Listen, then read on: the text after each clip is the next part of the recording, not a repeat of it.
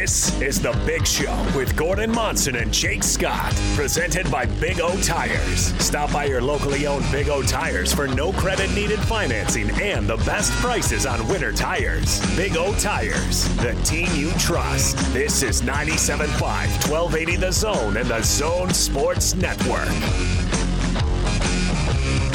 Big Show, Gordon Monson, Jake Scott, 97.5 and 1280 The Zone. We're going to talk to Craig Bolerjack momentarily. We'll get his thoughts on the Utah Jazz, their game tonight against the Brooklyn Nets. You know, the more difficult game in this New York swing might be tomorrow night's game, Gordon, against the Knicks. I can't believe I'm saying this, but the Knicks are halfway decent. They're at 4-3, and they've had some nice wins. They've won two in a row, and are playing some decent basketball. Julius Randle has been very, very good. So with no Kevin Durant tonight and the Knicks playing well tomorrow, tomorrow might actually be the more difficult game. You know, it's interesting that you bring up Julius Randle after our conversation about Karl Malone, because obviously I'm not comparing him to Karl, but he's a little bit like that. Style of game-wise, yeah, I would agree. Mm-hmm. It's so early in the season, Jake. I mean, I'm not saying the Knicks aren't playing well, because periodically they are, but whether they're going to hold this up all season long, I have some doubts about that. But, you know, when you run into a team, and that's a great way of looking at it, really, is not necessarily their overall record, but how are they playing presently? You know? Well, the Knicks so far this season, they started the season 0-2 with losses to the Pacers and the Sixers, but then they beat the Bucks and beat them by 20. Yeah. And they beat the Cavs, lost to the Raptors, but their last two, they beat the Pacers 106-102, and they beat the Hawks 113-108. The Hawks, another one of those interesting teams that could be on the rise, but you know, New York's playing they're playing some basketball. Are you one of the guys that root against the Knicks just because they're in New York City, or do you think it's good for basketball and good for the NBA to have the Knicks especially be good? Well, you know my opinion about this, Gordon. Since I was a little kid, I root against all New York teams, regardless of sport. And the reason? They're New York. They get all the attention and all the blah, blah, blah. Everybody gives them the benefit of the doubt all the time. They've got enough fans. They don't need one out in Utah. Okay. All right, let's get out of the zone phone. Joining us now, of course, the television voice of the Utah Jazz, our good friend Craig Bolerjack. What's up, Bowler? Hey, Gordon, how are you? Hey, we're doing terrific, man. Wish we were watching Kevin Durant tonight, but I think we're in for a good one. Yeah, we should be. I always like, and I think the team, the Jazz, agree, you know, if you're going to play, give them the best shot you can. But Durant's out with COVID-19 NBA protocol. I'm not sure. I've heard reports of four games.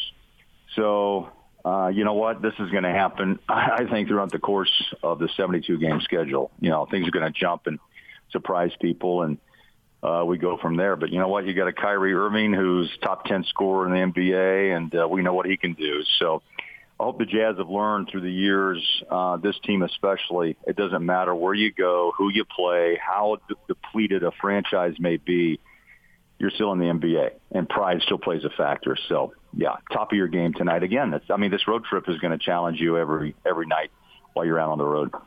So, Bowler, what do you know about the Jazz that you didn't know before the start of the season? What stands out to you? Well, I think I see a more comfortable Mike Conley, and what I mean by that is that he was totally out, just totally overwhelmed last year for the first half of the season. The hamstring injury comes. The doubters start to pop up, you know, on social media, and the rest of it, you know, we all know the outcome. I thought he found himself – and his confidence, and even his skill set, excelled again just before we shut it down for COVID. And then, of course, I thought he bounced back incredibly well in the bubble too. But you know what I see now is that he realizes he doesn't have to have the ball in his hands 24/7 like he did in Memphis. There's no pick and pop with Gasol. He's running the floor with a much better pace, and he understands Donovan's got to have it, Joe's going to handle it, and Jordan Clarkson's going to handle the ball. So I just see a guy that just understands his role. He's made the transition, and he just seems to be confident and comfortable is the best way I can put it. Boler, Gordon and I have talked about this yesterday and today. Donovan Mitchell, after the Suns game, and I know you heard the post-game media availability, was irritated, to say the least, with how he was playing. And as he, kind of tried to break out of it against Clippers and then the Spurs, I found it interesting that instead of coming out and taking 30 shots and trying to score 50 points, he made an effort to make plays and get other guys going. Specifically, I mean, we saw it with Bogdanović against San Antonio. We saw it with Conley against the Clippers. And I thought that was a very mature approach. As you try to get others going, that will get you going as well. I think the three of us all agree that Donovan doesn't skate a question. There's really nothing but the truth that I've seen in his four short years, not even four, full years, that the guy takes a question and looks at you straight in the eye. And I've had multiple interactions with him on the road, especially more difficult here at home because interviews are taken differently. But I was with you, Jake and Gordon. I thought the guy, at least, again, man's up. I think fans have to appreciate that. No, he's not going to be the top-notch guy every night. He wants to be. Gobert wants to be. And I think, again, the stress and pressures of those contracts may come into play somewhat to say, look, there is added pressure. Look, I'm 24. But, he doesn't really make those excuses. He goes right to the point of I can be better. Look at his game against San Antonio. He had the 22. He knocked down 5 threes. What I love about it is the 9 assists. And that goes to your point, Jake, is that he still is very in tune with the rest of his teammates. It's not, the high-volume shooter. Yeah, he gets his shots. There's no doubt. Clarkson does too, and that's the way it should be. But at the same time, he isn't just out trying to carry the entire team on his back. He needs help, and he understands that. And to get players involved, like Joe Ingles does as well with the two bigs, I got to apply Donovan, man. I mean, he's a rare breed, and he's playing for the Utah Jazz. Boler, if you were coaching the opponent, how would you defend the Jazz? Would you jam them because they are so good? Once they get in that flow of hitting those perimeter shots, they seem awfully difficult to beat. So we saw what Minnesota tried to do. We saw sort of a little bit what Phoenix was doing. But the Spurs certainly didn't do that, and the Jazz got very comfortable very quickly. Yeah. I thought the Jazz really played one of the most confident games of this very early season. I realize it's just game 6, but, the Spurs, San Antonio has not been kind to the Jazz, for years. Pops, is in his 25th year, and they missed the playoffs for the first time in 22 seasons last year. It's a very young team, man. I don't think there's a player. The average Spur is under 26 years of age, so. I think the Jazz just walked in a more confident team. I think if you ask me the question how you defend the Jazz, I think the physicality, if you bump them and rough them up early and get them off their spots, that tends to be what Minnesota was doing, Phoenix was doing, and I think the Jazz have got to counter that every night. I think you've heard that from the locker room too, Jake, on the postgame show, right? Mm-hmm. They all know that the physical part of this game, you can never let your guard down. No pun intended. I mean, you have got to match the physicality, and, if you give up a foul or two along the way to address it and to establish yourself as a guy that I'm not getting pushed around, then so be it. So little by little, I think this team gets it. I think Favors helps with some of that as well because of his rebounding ability and kind of, smash through the crowd to grab a defense or an offensive rebound. But you still have to have it from Conley. You still have to have it from Donovan. And Joe, Joe's a guy that usually we know gets in the heads of a lot of his opponents, Paul George to be one, a couple of years ago in the playoffs. So, I don't know. Those are all things that come to mind when you're talking about this early Jazz team. But I still see a lot of talent, and I see a ton of weapons, and the green light's on. And I think you're going to see higher pace continued.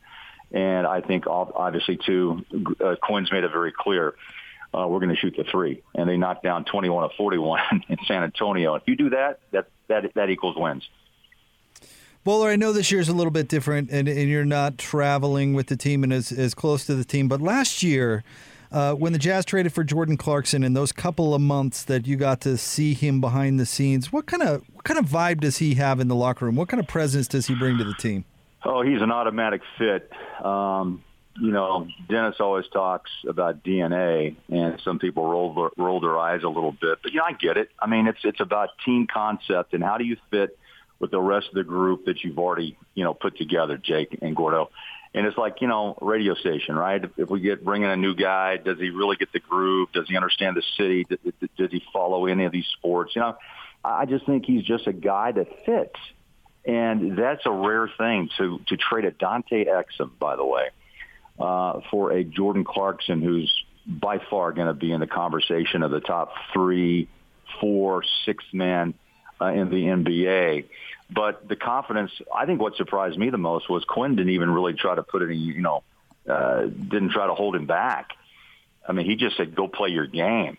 And what intrigues me is he still has incredible ability to keep the ball alive in the paint, the dribble, and then he can wiggle his way to the rim and finish strong. I mean, also we know he can handle the ball, bring it down court, then he can also survey the court and knock down a three, which is what Quinn Snyder, you know, is doing. I guess what Quinn's doing is playing really to the strengths of this team, and, you know, looking for rebounds, looking for second chance points.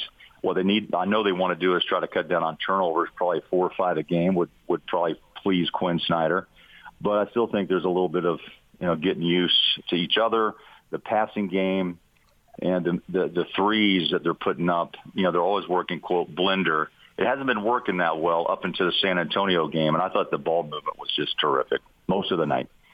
I haven't really checked statistically on this, Bowler, but it seems as though when Bogdanović plays well, the team does well. Would you go out of your way to get him the ball early to get him on a roll? Oh, yeah. That's what Quinn made it clear, too, Gordon, against the Spurs. That's exactly the first play of the game. You know, was just what does everybody say? Let's just see the ball go in the basket. He did wrap his wrist, which I'm glad, because I think in his mind, anybody who's come back from injury, and I can attest to this, man, it's such a mental mind game. Did I feel it? Oh, did it slip? Can I trust it? That was my biggest issue, and I can't speak for Bogey, but I'm guessing in his mind, in those milliseconds before you shoot the ball, is that you doubt that you can release and finish. But I think with that little bit of support that was on his wrist in San Antonio, 28 points, 6 threes, he broke a 2-game slump of 0 for 8 from downtown, and now he's jumping up to 40% from the three-point line. You know, Kyle Korver always told me, he goes, look, I'm going to get in slumps, but never doubt, you know, a professional shooter. And I think that's what Bogey is. He's a professional scorer, professional, you know, shooter from three. And I think you saw the confidence that he gained back in San Antonio. What did you think about the Rudy Shaq back and forth, Bowler? You know, I don't get that one. I really don't. I don't know what game Shaq's watching. Shaq was not the most prolific free throw shooter that I remember, and most of his shots were at the rim, much like Gobert. Was he a bully? Oh, yeah. I mean, the weight that he threw around the league was insane. And yeah, he played, you know, in L.A. He played all over by the time it was said and done. But I don't know what the fascination of it with Gobert is. Rudy's a totally different breed of center than Shaquille O'Neal. Is he an offensive, you know, monolith? I mean, no, not in the sense of what we were used to with Shaq breaking rims when he was at LSU, right? But, you know, gosh, Jake, I mean, look, Rudy still wants to work on his offensive game, and we're watching it every night. You know, whether it's a swing hook or he's trying to show some power and do the Euro step to the rim. I'll give him credit for trying. And some nights it may work, and it may turn into a turnover, which is part of some of the frustration you may feel some nights. But the guy gives you, you know, he's number 2 in the league, by the way, in rebounds, and he's number 3 in the league in blocked shots, and he's number 4 in the league in field goal percentage. You know, he's still doing things right, and I don't think you can question heart and effort by Rudy Gobert. Is he a monster offensively? At the rim, yeah, but he has to have the ball placed at a pretty high level, and it's hard for him to handle, you know, belt-high type passes, and those do sometimes come off his hands. But I don't know why Shaq has picked on Gobert. But as Rudy said eloquently on Twitter, I think he's going to say it once and forget it. There's no beef. And, you know, I think the way Donovan and Rudy handle social media is pretty damn special, because you could easily And probably with me, the way I feel sometimes, Gordon, as you know, I mean, I'm trying never to really blow up ever on a comment off Twitter. Everyone says not worth your time, but he addressed it, and I think right now he put it to bed and did not fuel any more conversation from Shaquille O'Neal.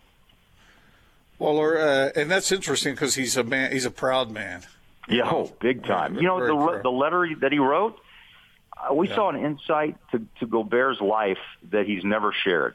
And I think he made it very clear that he doesn't speak. He's not comfortable, Jake, as you know. You've heard, and I've talked to him multiple times, and you have to focus and concentrate on his speech and what he's saying. But there's always something that has meat to it. And I think he wrote what I think he really would like to be able to express in that letter after he signed the deal with the Jazz. I thought he did a great job to give us a background of who he is and where he comes from and the work ethic that he brings. Well, the last thing for me is I wanted to ask you, we had Matt on yesterday, and I asked him this question. But he actually came on, man? Yeah, he did, yeah. Okay, okay. And he was actually rather eloquent, didn't you think, Jake? Yeah, he was good. Good. Much different than he is with you usually, but you know. Yeah, that was my point. Yeah, yeah. We asked him about Jordan. You said Jordan Clarkson is a real good fit with the Jazz. If you were coming off the bench with Jordan Clarkson, playing with him, and he went about his offensive attack the way he does with such aggression, and oftentimes when he gets the ball, he's going to end up shooting. Would that bother you, or if you're a teammate, are you just going, "Yeah, Jordan, go for it, baby"? Well, I think those second-unit guys all have to have a totally different mindset. I really do. I think Joe's still adjusting from a starter to a second-team guy, but he's playing with Clarkson and Ingles. With Faves, and those 8 guys right now: Conley and Mitchell, Rudy, Royce, Bogey, Clarkson, Joe, and Derek are getting the bulk of the minutes, with a little George Niang and some Mieoni, and we're seeing a little bit of. Udoka Azubuike, the rookie. And I just, you know, I think it would be tough because, you know, you have to adjust. You know, when you're in that situation, I'm trying to think, you know, even what we do and what you guys do, teamwork is a big part of it where, you know, you hand it off to Jake, he hands it back to you. I hand it to T, he hands it back, hand it off to Gordon. Sometimes you've got more to say, but you realize for the better of the broadcast, you know, you just got to lay out. And so I think it's the same thing that Joe and Faves and, you know, even when Donovan's on the floor, Mike is on the floor with Clarkson. The guy has a special talent. And, you know, I think Donovan and Clarkson are the two highest volume shooters the Jazz have. And I get why. And Rudy can be too if they're feeding the ball to him. But I think, you know, the whole process, Gordo, is winning. I know that sounds like a real simple bailout answer, but in reality, that's, I think, how this team really does think. I think Joe's still adjusting to second team, you know, play. I think sometimes he bodes well in the starting lineup. But what Quinn's always say to us, who finishes? And Joe gets a lot of minutes, by the way, and so does Clarkson. And Faves and Rudy the other night did a great job, you know, together shutting things down. And staying out of foul trouble, so against the Clippers. And so I think you still have to go back to the team concept. If you get selfish, you get problems in a locker room. And the Jazz, luckily, haven't had much of that I can remember in a long time. Bowler, you were the best. Thanks for dropping by, as always, and have a good call tonight, man. All right, guys. Happy New Year. Happy New Year to you, Bowler. Yeah, Happy New Year. The great Craig Bolerjack. Catch him on AT&T Sportsnet tonight. The Jazz and the Nets. Tip-off coming your way a little after 5:30. Pre-game here on The Zone begins at 4:30. What are you going to do with your extra time, Gordon, 2.5 hours? Oh, listen to the pregame. Fibber. You fibber. Oh, well, I'm going to get ready to watch the game. You know. Meaning what? Yeah, meaning what? Well, I'm going to study up and maybe get a sandwich. Make a sandwich of my own. Well, that's not true because you like sandwiches other people make for you. And what do you mean study up? You wrote your column for today. I know, but I go far beyond that. I mean, I study all aspects of sports, not just what I write about. Study up? You're going to take an hour doing what? Oh, I'll probably get in the hot tub. Yeah, see, that's more like it. Yeah. Take a little snooze in the easy chair. Austin, what are you going to do? Whatever the hell I want. It's a personal question. He has a toddler waiting for him at home. He's going to go home and play Go Fish or hide and seek. Or the big one right now is Santa Claus brought her this tent thing that blows up with a box fan, and she has to have mommy and daddy in there with her. No, right. And it's great on the old back. I'm sure it's terrific. All right. What do you do? Wait, what do you do once you're in there? We get back out and then back in and then back out and then back in. It's a great game. It's fun. When she gets a little older, you should play the balloon game with her. You know, Sadie would like that too. You know, the balloon game that I described on the air that time. It can't touch the ground. You know, you hit it back and forth. Yep, got it. It's fun. Have you ever played that, Jake? My 3-year-old enjoys bopping the balloon around. Yeah, that happens. Yeah. Slap that balloon. All right. It's fun. Stay tuned. We'll have more Big Show next. 97.5 and 1280 The Zone.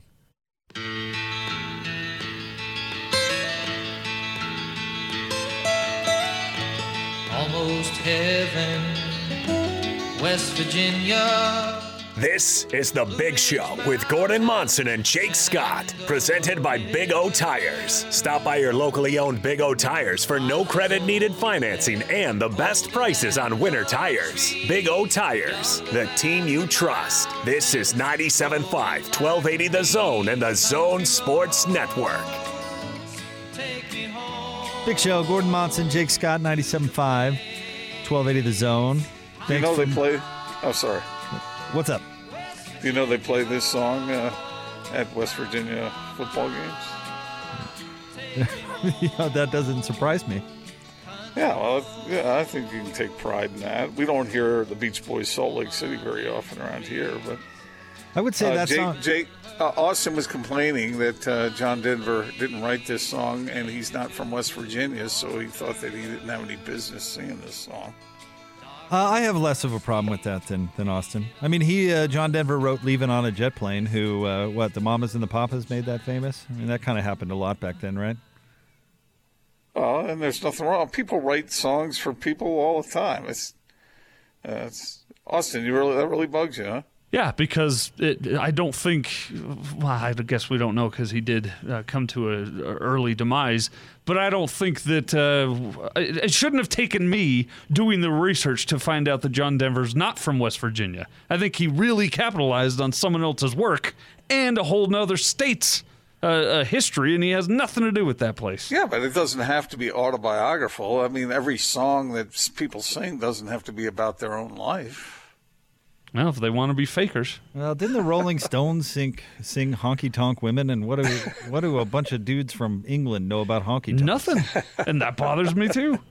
I shouldn't be rapping. They shouldn't be singing about West Virginia. Does it bug you that John sang Amy's song and has this wonderful love ballad about about a wife that was no longer his wife? Wait, but it is about his wife, right? Well, they got divorced. After the song, right? Yeah. So, no, it does not bother me. Oh, yeah. JT, our boy, James Taylor, wrote something in The Way She Moves about Joni Mitchell, right? And then they broke up somewhat shortly after. It would bother me if he wrote it for her after they had broken up. That'd be a little more weird. Yeah. You think it bugs him that he has to sing that at every performance? Like, great, got to be reminded of Joni again. That's terrific. Probably does. Know. Yeah, probably does bug him a little. I really like John Denver. Did you like that music, or was that too something not your thing? Bet he didn't even go to a place called Rocky Mountain High either. I like John Denver. His last name isn't Denver either, you know. I know. What do you like about him, Jake? He's a liar. Is he Bob Denver's brother? Yes. Gilligan? Speaking of Gilligan, did we ever mention on the show that Mary Jane, or whatever her name was, passed away? Mary Ann. Yeah, Mary did. Whatever her name is. Heaven forbid you let a notable death go by the wayside. All right. Well, I like John Denver. I like his music. We haven't had him as Band of the Day for a long time. Maybe we should do that. Next time I'm out, go ahead. It really bothers you, huh? It really does. Such a and funny... everyone in West Virginia claims him as one of their own. He doesn't even. He's never even been there. The other thing about him is, you know, Austin, I think you hate the guitar guy. The guy who pulls the guitar out at the beach when you're there with your friends and whatnot. Yeah. And that's what John Denver did. I mean, he used to sit out on the beach and sing songs, and that isn't your cup of tea. No, I don't like show-off. Wait, he'd sit out on the beach and sing songs? Wasn't he a mountain guy?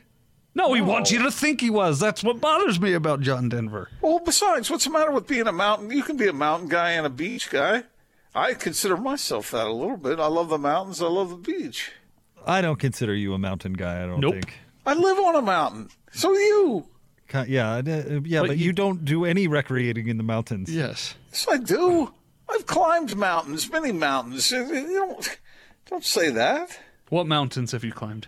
And in what decade was it? Well, it was a while ago. I haven't jumped on the top of a mountain. When did you last go camping? It's been a while. Yeah. But you were the guy on the trek with your kids who took the car in between stops. Well, no, we had to transport the cars from the launch point to the end point. I know, but a real mountain person would let somebody else do that. They asked me to do it. I may have, volunteered. Yeah, but right. No. Did you volunteer or did they ask? That's two different things. Yeah, you are a beach guy. You are not a mountain guy. I am a mountain guy. No. I like as I said, I don't recreate climbing mountains on a regular basis now, but I used to ski quite a bit, and I used to, I've never heard you talk about skiing ever. Oh, this is the first. Okay, I'll tell you how much money I've spent on skis and on passes and stuff like that. Yeah, I used to ski all the time. Why does it come back to a price tag? Well, because I wanted to ski, and I was willing to pay the price to do it. God, I will never complain about a guy again. This has turned six ways. Yeah. Hey, by the way, Henry John Duschendorf Jr., you're a hack. Did you know that? Did you know that John? Is that his? Wait, is that his name? Yeah. Did you know that John Fogerty is from Berkeley? The Creedence Clearwater Revival guy, the one who sang "Born on the Bayou," he's from Berkeley, California. Now I detest him. Be who That's you funny. Are, not someone else. Are there a bunch of country singers who grew up in New York City? Oh yeah, I'm sure. Huh.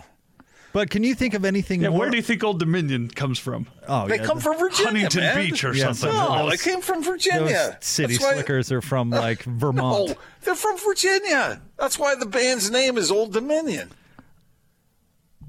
They're from Tennessee. No, they're not. It says right here, formed in Nashville, Tennessee. Well, that's where they were formed, but they're from Virginia.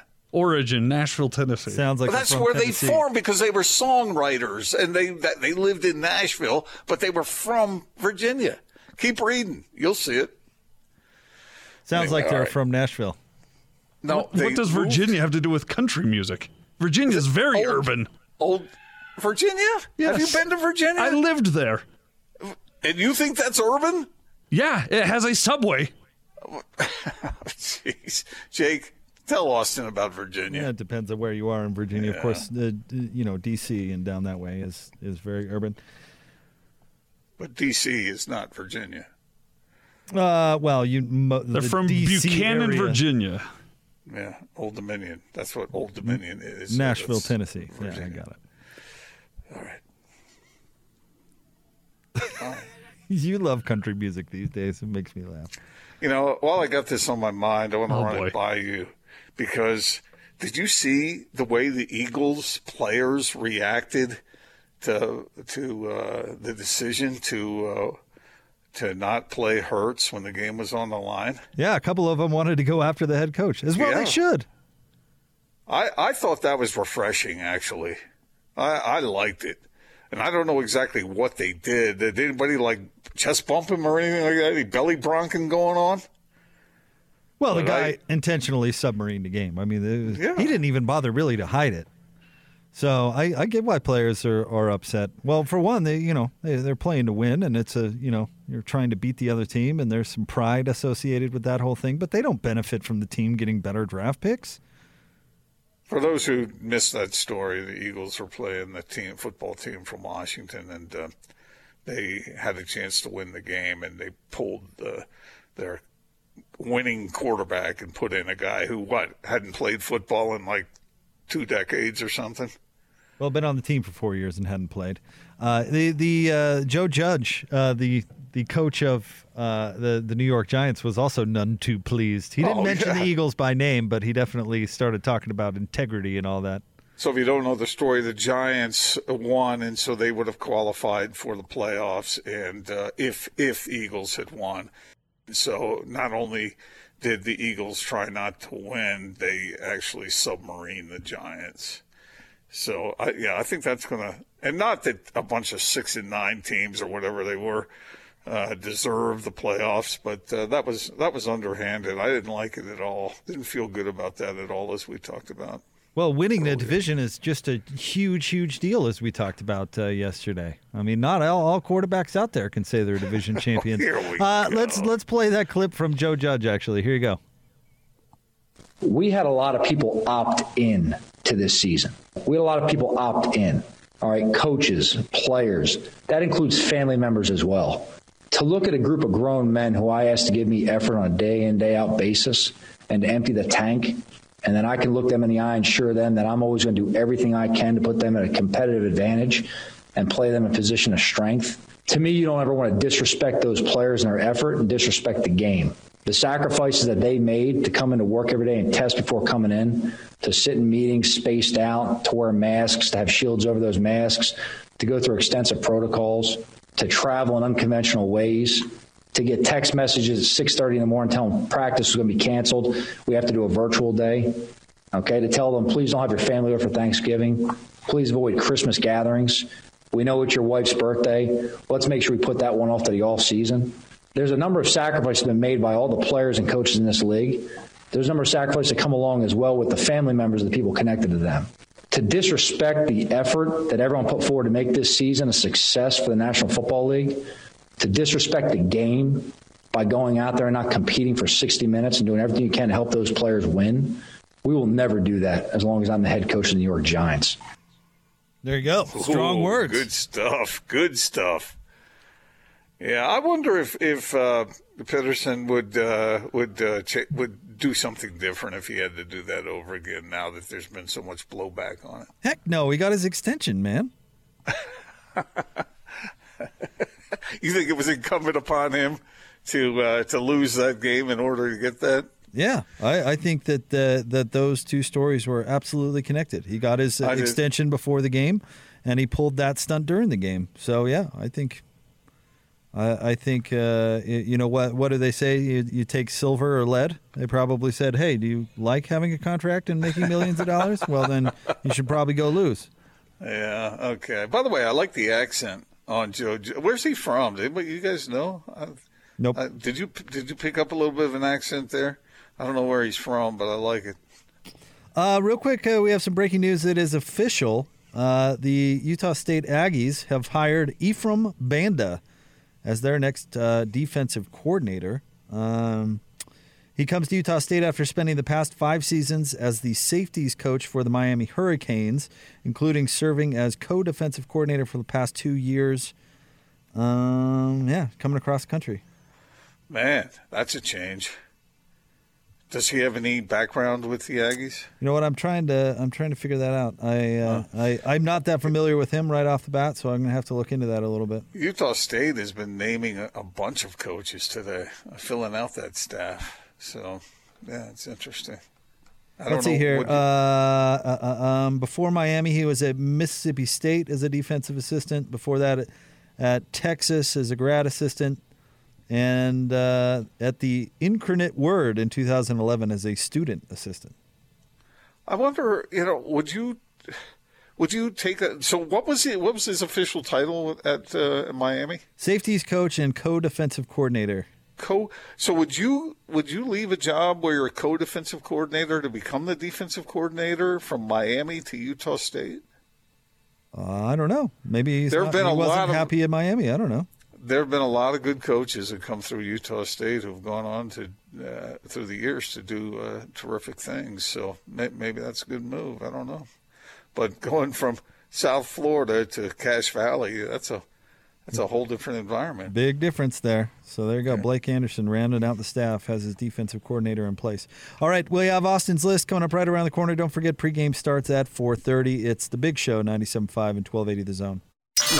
Number one. Because you're number one preset. The Zone Sports Network is Utah's number one choice for sports radio in Utah. From DJ and PK to Hanson Scotty and The Big Show with Gordon Monson and Jake Scott, The Zone continues to dominate the competition.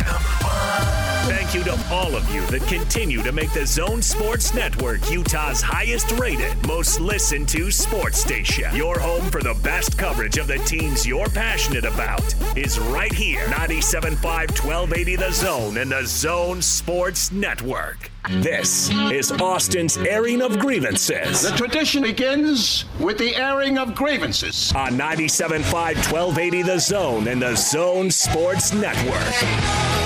Big Show, Gordon Monson, Jake Scott, 97.5 and 1280 The Zone. Join us live on Friday at The Warehouse. Hanging out with Tom and the crew, 1825 South, 300 West in Salt Lake City.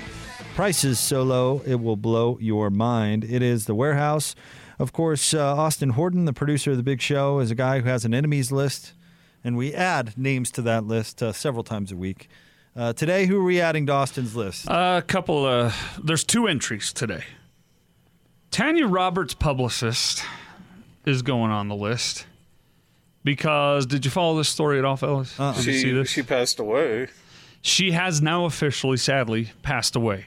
But over the weekend, her publicist made a report that she had passed away, and in fact, she was alive. Are you kidding? Whoops. And it turns out what had happened is a miscommunication in this regard, that her husband had called the publicist and told him that he had just told her goodbye, but he meant in anticipation that she would pass before he saw her next. Right. The publicist immediately hung up the phone and called all the outlets. And ran with it. And said that she had died. Whoops. So now not only did it look like her publicist cared more about publicizing her death than actually her death, now it looks now the rest of the time her death will not have anything but a joke attached to it. And that really bothers me. There's already been all kinds of outlets making jokes about it. This is an unrelated matter, but do you feel bad at all for celebrities who somebody starts a rumor that they're dead and it ends up trending and they have to be very much alive? Didn't that happen to Tim Allen or somebody? Oh, like when they're alive and well. When they're alive, yes. But some joker on the internet's like, breaking news: Austin Horton passed away today, and they have to be like, oh no. No, some wise guy got loose. Still here. Yeah. And yet for the next 2 years, everybody's like, oh, I heard you died. That's right, yeah.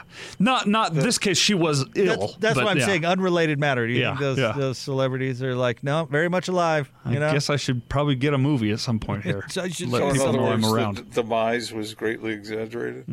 And then finally, right. Secondly, how much would you guess? Now, Jake, I already told you the amount, but Gordon, how much would you guess the fine is for climbing Mount Rushmore's face, which, of course, is government property off limits to the public?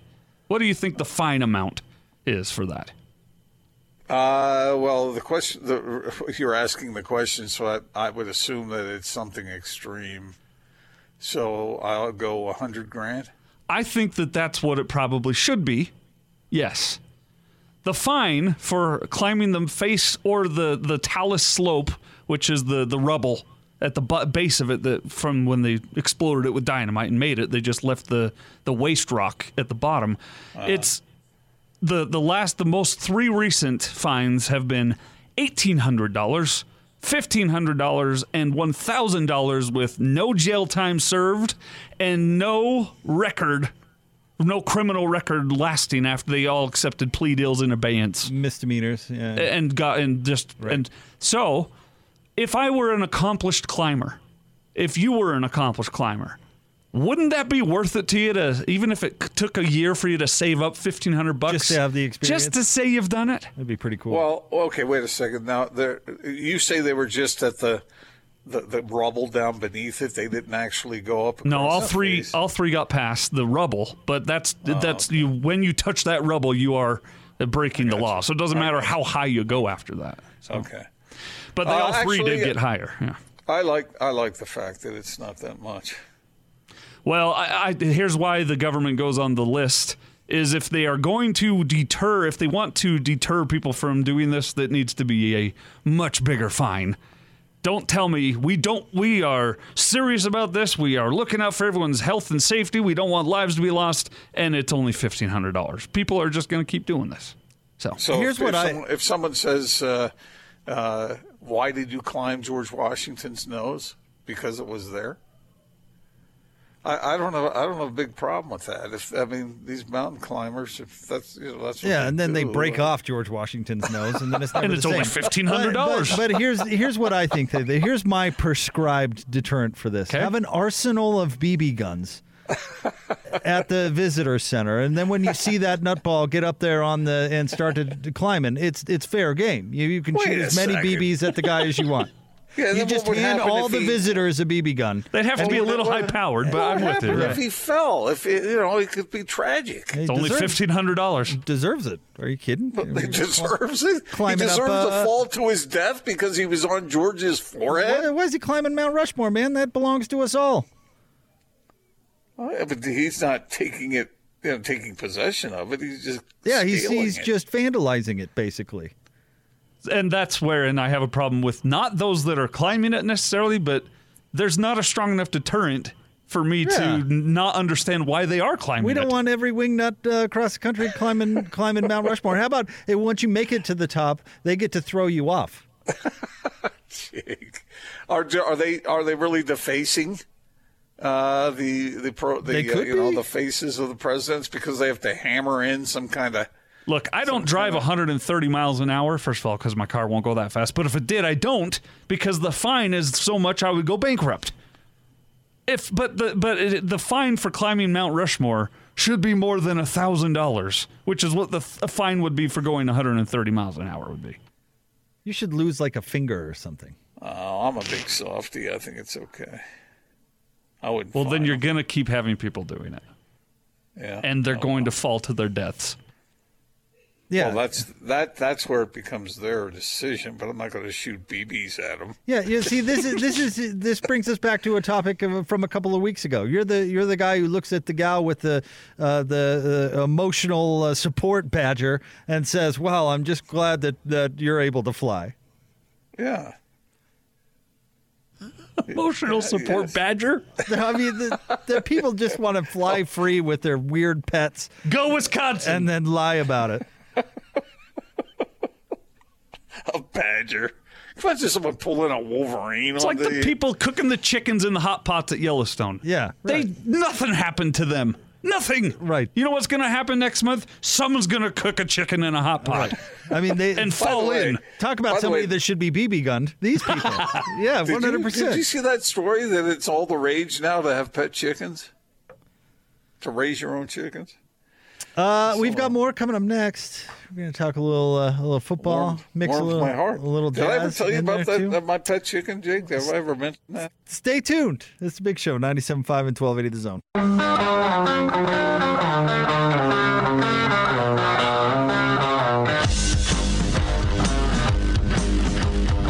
This is the Big Show with Gordon Monson and Jake Scott, presented by Big O Tires. Stop by your locally owned Big O Tires for no credit needed financing and the best prices on winter tires. Big O Tires, the team you trust. This is 97.5, 1280 The Zone and The Zone Sports Network.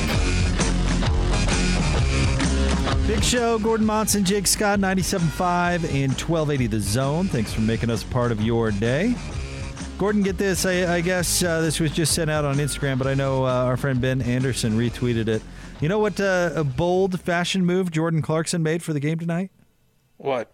Care to take a guess? No, I have no idea. He's rocking the kilt. What? Jordan Clarkson rocking a full-blown kilt to the game tonight. I like it. Bold choice.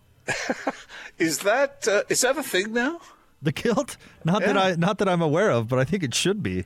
I mean, did he wear, like, the high stockings and the whole thing? Here, let me look at the picture again. Hang on. I mean, does he have, like, Does he have he's just got shoes with the buckles on them? No, he's just got yellow Nikes and what looks like tube socks with yellow stripes and a coat, and then a kilt.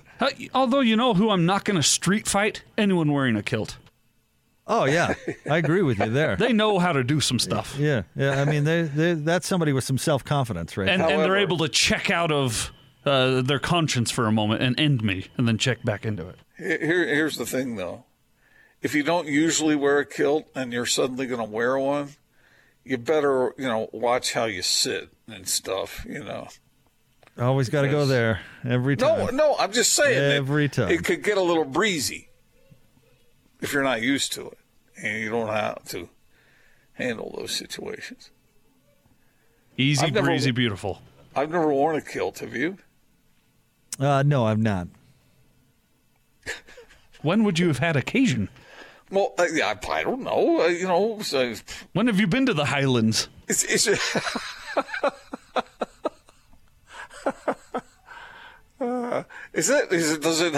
it like wool? I'm not sure the material. It does not look polyester. Is it plaid? It's plaid, yeah. So and it's not just a shirt wrapped around his waist. No, it looks it's like an actual kilt. It looks like a kilt. Does it have the little pocketbook on the front, whatever that's called? No, I don't think so. There it is, Austin. You can see it. That's a kilt. Yeah. I guess Rudy Gobert is the one who sent it out on his Instagram. So, can you imagine? I bet the guys had a lot of fun with that one. Nah, they probably respect it. You think he lost a bet? No. I think he's just he's speaking his mind via fashion. Gordon, you do that with some ratty old basketball shorts. Jordan Clarkson does it with a kilt. All right, I got no problem. Cam Newton does it with a blouse and that weird hairdo. I mean, there's people making a statement. What's the difference between a blouse and a shirt? I don't know. Austin? Game blouses. Sorry. Which is one of the best skits in all of comedy, by the way. I believe a blouse is have you ever heard of the term tunic?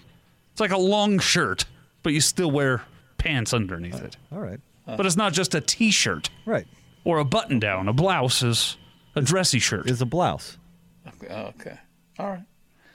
Well, good for him. Yeah, I like people who are willing to step outside the norm.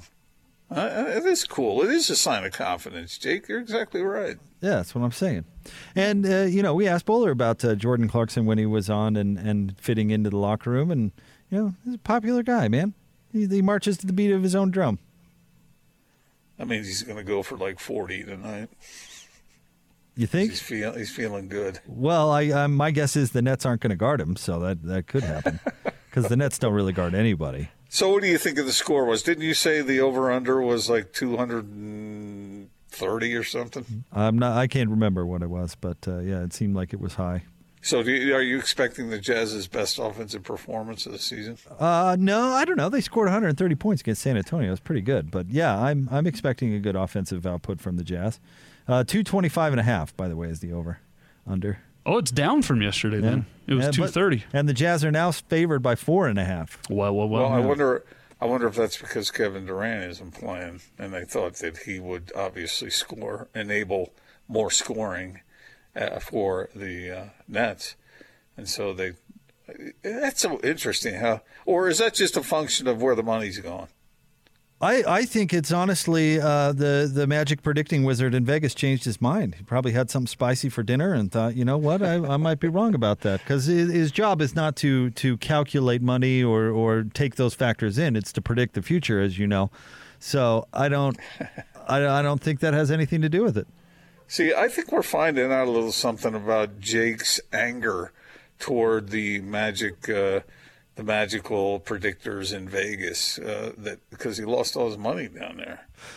Once when I was 21, learned that lesson too, that don't gamble with money if you can't afford to lose it. So you're still mad at Vegas? No, I like Vegas. I just learned a valuable lesson that particular trip.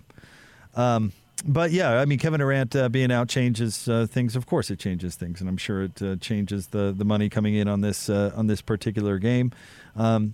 Kyrie Irving is a lot of things. He's not a two-way player. And so, in all honesty, it's why I will never put Kyrie up with the upper echelon of NBA players. I think he's elite when it comes to certain aspects of the game. Nobody gets to the rim better than him. He's the best ball handler as far as I'm concerned in the NBA. But he's not a two-way dude. You know, he's almost, their games aren't similar, but he's almost like this generation's version of Dominique Wilkins. You know, like how far could he take a team as the number one guy because he's a one-way player? It would be, and he's a perfect example of what I've complained about, Jake, because obviously if you have the physical skills he does, he should be able to be a good defender. I mean, he's a little small. Oh, man, anybody who can move like that seems like you could stay between your man and the basket if you were really motivated to do it. Okay, I mean, you know, he's 6'2". He's probably, 190 pounds, dripping wet. I mean, I agree with you that he probably could put a little bit of better defensive effort out there, but I don't know. I don't know if he has the build to be a true defensive stopper. Maybe people could disagree, I suppose, but. So the Jazz are favored by 4.5. I'm going to say the Jazz win by double digits. Double-digit W on the road for the Jazz? Mm-hmm. Yep. Could be wrong, obviously. But you thought that you were saying earlier you thought Brooklyn would win if Kevin Durant were playing? Oh, I didn't say that. I said that. I asked you if you would pick it that way. I didn't make that prediction myself. So they would have beaten Brooklyn had Kevin Durant played. No, I don't know. I don't know. I just have a feeling about the circumstance as it is. I think the Jazz will take care of their business, but we'll see. Well, I think that depends a lot on that offense working and them carrying over what they had against San Antonio into Brooklyn, obviously. But I don't think the Nets are going to play the type of D that the Suns played them, so I think that gives them a better opportunity to get things going. But, you know, Kyrie could go for 40 and make things extremely difficult. And there are other decent players on this Nets team, which is why I'm surprised that kind of the supporting cast has underperformed a little bit this year because, you know, they were a playoff team before they added those two guys. But, you know, we'll see. There will be no Spencer Dinwiddie, who's out with an ACL, no Kyrie Irving, as we were talking about, too. Or no, Kevin Durant, as we were talking about. So those are two very good players. But, you know, they've got other guys, too. Joe Harris, Chris LeVert. I mean, they've got some other guys. Did you ever think that you would say what you said earlier in this decade, that you didn't think that they would play the kind of defense that the Suns played against the Jazz? I mean, did you ever think he would compliment Phoenix's defense that way? No, probably not. But they are the number one defensive team in the league right now. Pretty amazing. So, I mean, they've got a good coach there in Phoenix. They've made a couple of decent decisions lately that have put them in a good spot. So we'll see what happens with the Suns if they can carry it on. DeAndre Ayton, unless he's playing Rudy Gobert, has been playing pretty well lately. So they really are good. The West just got more crowded. Well, everybody was predicting them a playoff team before the season started. Maybe I was a little slow to jump on board with that opinion, but they're off to a good start. Yeah. Well, we'll see. I mean, there's a lot of crazy things going on in the league early that I think will settle out as time goes by. But you look at the standings in the West, and it is pretty weird. It's pretty – it's we've seen – what evidence we've seen thus far, Jake, tells me that – I don't know who said it yesterday. It might have been you, but somebody said that there are 12 teams in the West that think they're going to make the playoffs. Harpering said that, yeah. Mm-hmm. Yeah. He might be right. Oh, I think he is right. Let's look at it right now. As far as the standings go right now, you're looking at and tell me if one of these teams does not have playoff aspirations, okay, or is not capable of making it. The Clippers, the Suns, the Lakers, the Jazz, the Pelicans, the Warriors. I don't think they're going to make it. The Blazers. The Mavericks. Well, the Warriors been playing better lately. Have you seen them? Yeah. And Steph went off for 60 or whatever the other night. 62. I got it. I still am. I'm not putting him in the playoffs. Okay. Dallas. Sacramento is 9 right now, and I don't think they're making it. Houston. I mean, they have aspirations. They may not be playing all that well. Denver. Uh-huh. Yeah. Minnesota. They look pretty good against the Jazz. They're 2-4 right now, but I think they have aspirations at least. I wouldn't put them in. San Antonio, I'm not sure about again, that. Aspirations, but I think they're out. And then you get to Oklahoma City and Memphis. So, I mean, yeah, you're looking at 10, 11 teams that think that they've got what it takes to be in. Well, Phoenix is better than I thought they were going to be, and I think that part of it is legit. I think they may not continue on. What are they right now? Are they 5-2? 5-2, yeah. I'm not sure they're going to keep that going, but I think they are a playoff team based on what I've seen out of them. Well, so far, I wasn't sure about that earlier. Well, it looks like I was wrong about Devin Booker. I didn't think that he would deal with another rooster in the hen house like Chris Paul, like he has. And it would appear, I mean, if you look at his stats, you'd go, oh, his stats are down this year. But is it any coincidence that he's taking fewer shots and he's being more of a team guy and Phoenix is a better team? No. I think the same principle applies that you were talking about with Donovan Mitchell. Yeah. So... yeah, that's a positive move for the Suns. And, Jake, I know that I keep saying that the Jazz could have drafted Devin Booker, and what is your response every time I've said that? Then they wouldn't have drafted Donovan Mitchell? But maybe they would have.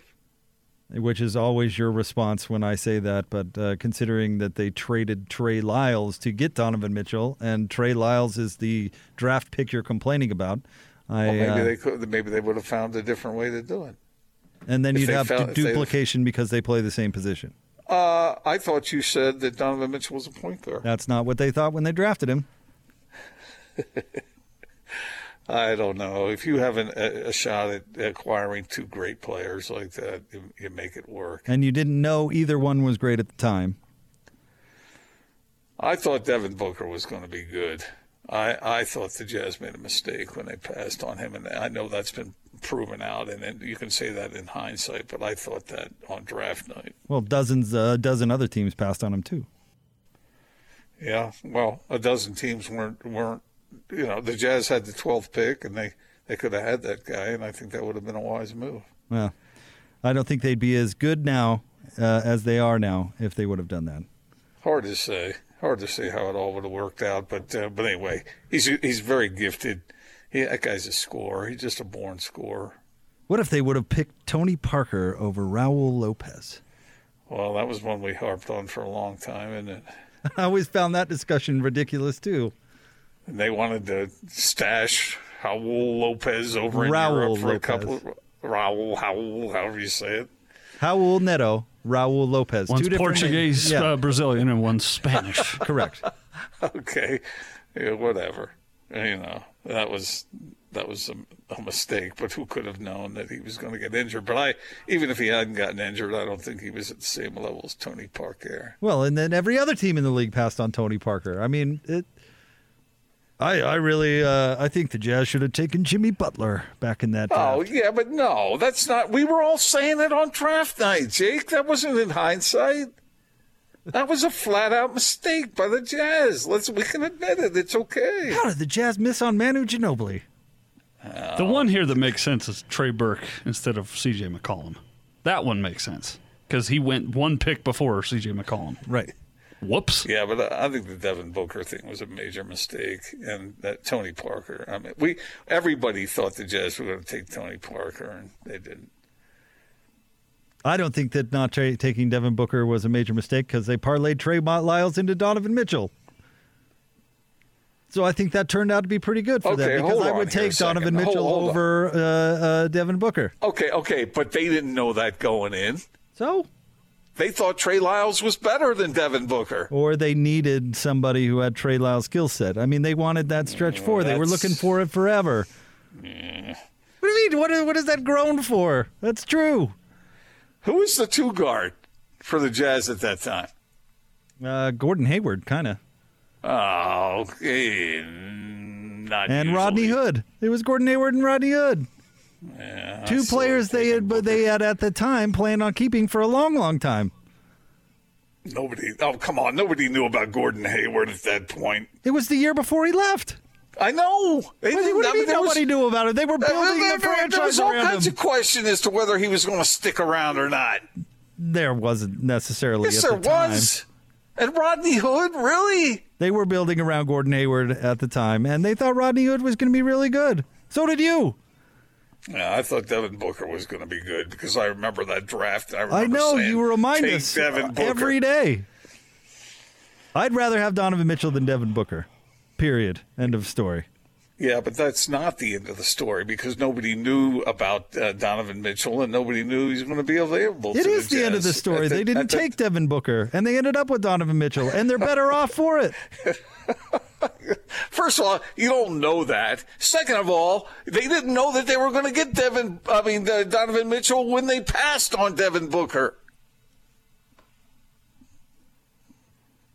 All right, we don't need to belabor the point, although we already have. So Tim Lacombe's in studio here. He's coming up next with me. Hi. I bet Tim knew that Devin Booker was going to be a player. Hi, Tim. Can we talk about something not Devin Booker related? Is that all right with you? How are you doing? How are things? How's Coach Rose? Give us a little update. I actually got a great update for you. Hold on a second. Putting on the old headphones. Plugged in here, man. Make it happen. Good news? Yeah, really good news. I was driving down the freeway today on my way to a meeting. And my phone rang, and it was Coach's number. And his wife's been calling me quite a bit from there. So I picked it up expecting to hear Cheryl. And I said, hello. And I hear, what's up, dude? Awesome. Oh, that's good. And we just had a great conversation, 5-10 minutes. But, from where I know he was just a couple days ago, it's like, we're talking miracle stuff here. So just keep the good mojo going. And man, it was just it was honestly as though there was a miracle happening in front of me while I was on the phone. I about wrecked. So it was great, really great day. Tim, we talked about Dave yesterday a little bit, and he's been helpful off the court in so many ways. Can you fill our listeners in anything about him that they either may know just a little bit about, but not enough, or something they don't know about him that indicates what a good guy he is? Yeah, there's one story, and I actually was talking to somebody on, as you can imagine, my phone rang off the hook from everybody and anybody in college basketball on Saturday that, didn't want to bother the family, but, basically went to the next best thing, which is me. Hey, once you're an assistant, you're always one. I'll promise you that. But anyway, I was talking with a particular coach and he's like, tell me a good story about Dave I might not know. And I said, well, we had to go to Vegas and recruit every year in July. And one of the nights while we were down there, Coach would always want to go to the start of the strip and walk the strip from start to finish, like the old days. And, that got to be a pretty long walk, lately. But he just liked being out there. And before he would go out there, he would go and get a bunch of cash. And as he walked the strip, he would kind of look for people that he felt like maybe needed a little shot in the arm. And he would just walk up to them and hand them the money. And, the first time he did it, I thought, gosh, that's cool. But every single time we went to Vegas, which was every year we recruited together, 10 years for me and he out on the road, I witnessed this every year. So, just little things like that. He just... he's just got an unbelievable way about understanding, how to spread a little bit of kindness. That's amazing. That's really, really cool. And you talk about that walk getting longer. Now they funnel you in and out of everything. Yeah, you're going up escalators and down. And yeah, it's nuts. But Coach he likes being a man of the people. We take our BYU stuff on and throw a hat on and go for a wander. So it's really fun. Didn't he and his wife also, weren't they involved in helping kids with families that have been afflicted with cancer and those sorts of things? Yeah, actually, it's a program that kind of started with Coach Cleveland at BYU, and it really does focus on not only the kids affected by cancer, but their entire families, siblings, I think sometimes are forgotten, through all that, and they're living in turmoil. So they started a Children with Cancer party every year. Actually, it was biannual, so we did one in the summer and one at Christmas time.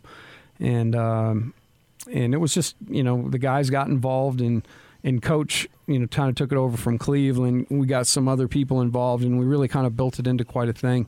Newskin was generous enough to let us use their facility every year, and We did it up great, and a ton of money was raised, and that money was used to buy gifts for those families, and they could come in that night and pick their gifts, and it ended up being a really cool thing. And I even have guys now that played for us because they were really involved in it. Tell me, that was such a great time in their life where they learned, doing good things for other people that you don't necessarily have to do is, it makes you feel really good. Awesome. All right, we'll turn Gordon loose. Gordon, we'll talk to you tomorrow, buddy. Appreciate you. All right, Jay. Hey, Tim, have a good show, man. Thanks, Gordo. Jazz Game Night Pregame Show coming up next here on the Jazz Radio Network.